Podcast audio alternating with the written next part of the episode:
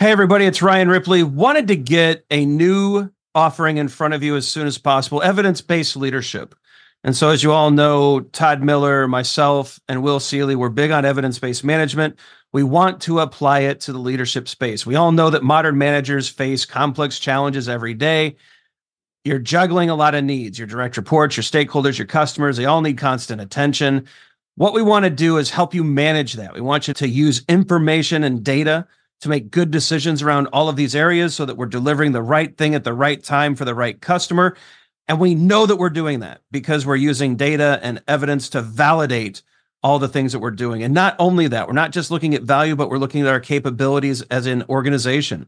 Can we deliver on time? Can we innovate effectively? Do we have too much tech debt? Do we have too many things in process? Are we unable to deliver when the market demands that we do?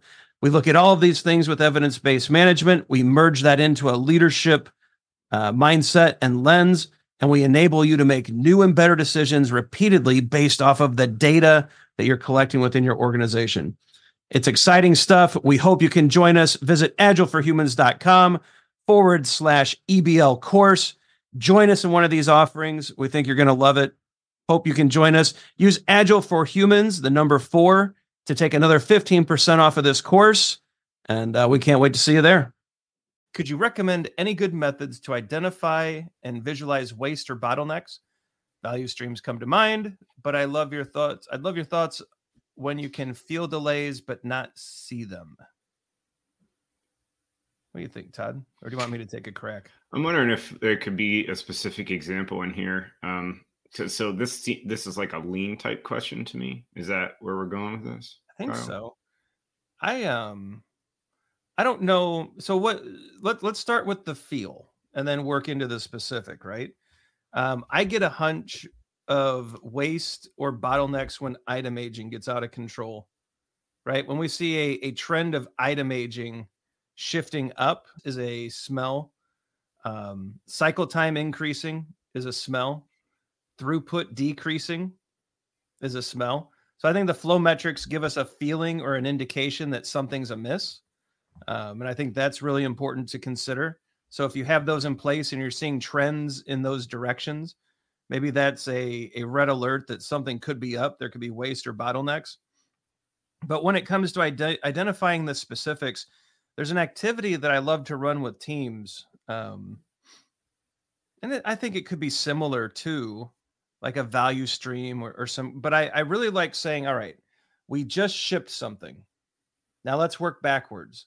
What's the thing that has to happen before something goes to production? What's the thing that has to happen before that before that before that until we get back to the creation of a pbi and then when i have those headings set and maybe there's 10 things that have to happen from pbi to released now i want to know what's difficult about every one of those stages and just have the team put up well, this PR typically takes too long, and this group has to do a check, and the design group is backlogged. Eh, you know, for step three, the, the design group has to give us an approval, and for step seven, legal steps in, and you start seeing self-identified, self-reported issues that the team brings up that starts showing where the waste and bottlenecks could be.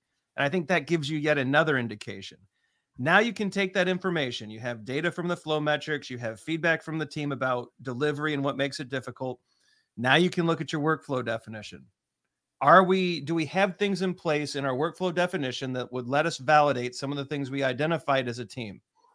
And if the answer is no, then let's put something in that, that would help us measure that. If the answer is yes, take a look at that visualization and see if it's true. I mean, I think practices like that can help us uh, better identify waste and bottlenecks and issues. And it's actually in the context of data, input from the people actually doing the work, and then validating that input um, through that visual visualization of work. Does that make sense, Todd?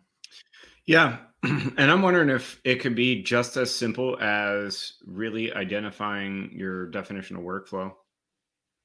Right. Somebody in their comments suggested a CFD that, that could potentially give you some kind of visual indicator of it, but uh, maybe it's just as simple as identifying a workflow, um, coming up with a potential area that you see as a bottleneck, and then measuring specifically things aging in there and the cycle time in that uh, from the time it reaches that uh, stage until the time it exits it.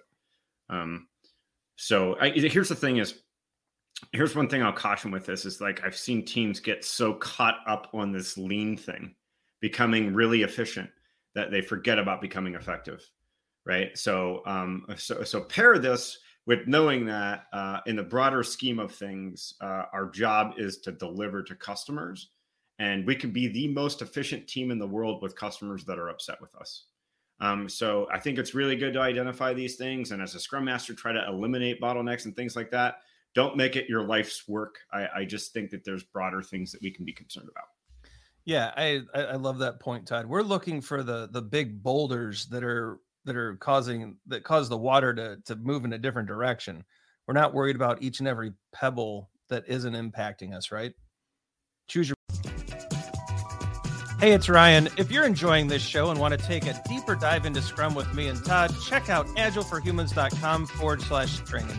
Be sure to also look at the show notes to subscribe to our newsletter, get a copy of our book, Fixing Your Scrum, and learn more about working with us at Agile for Humans. Thanks for listening and Scrum on.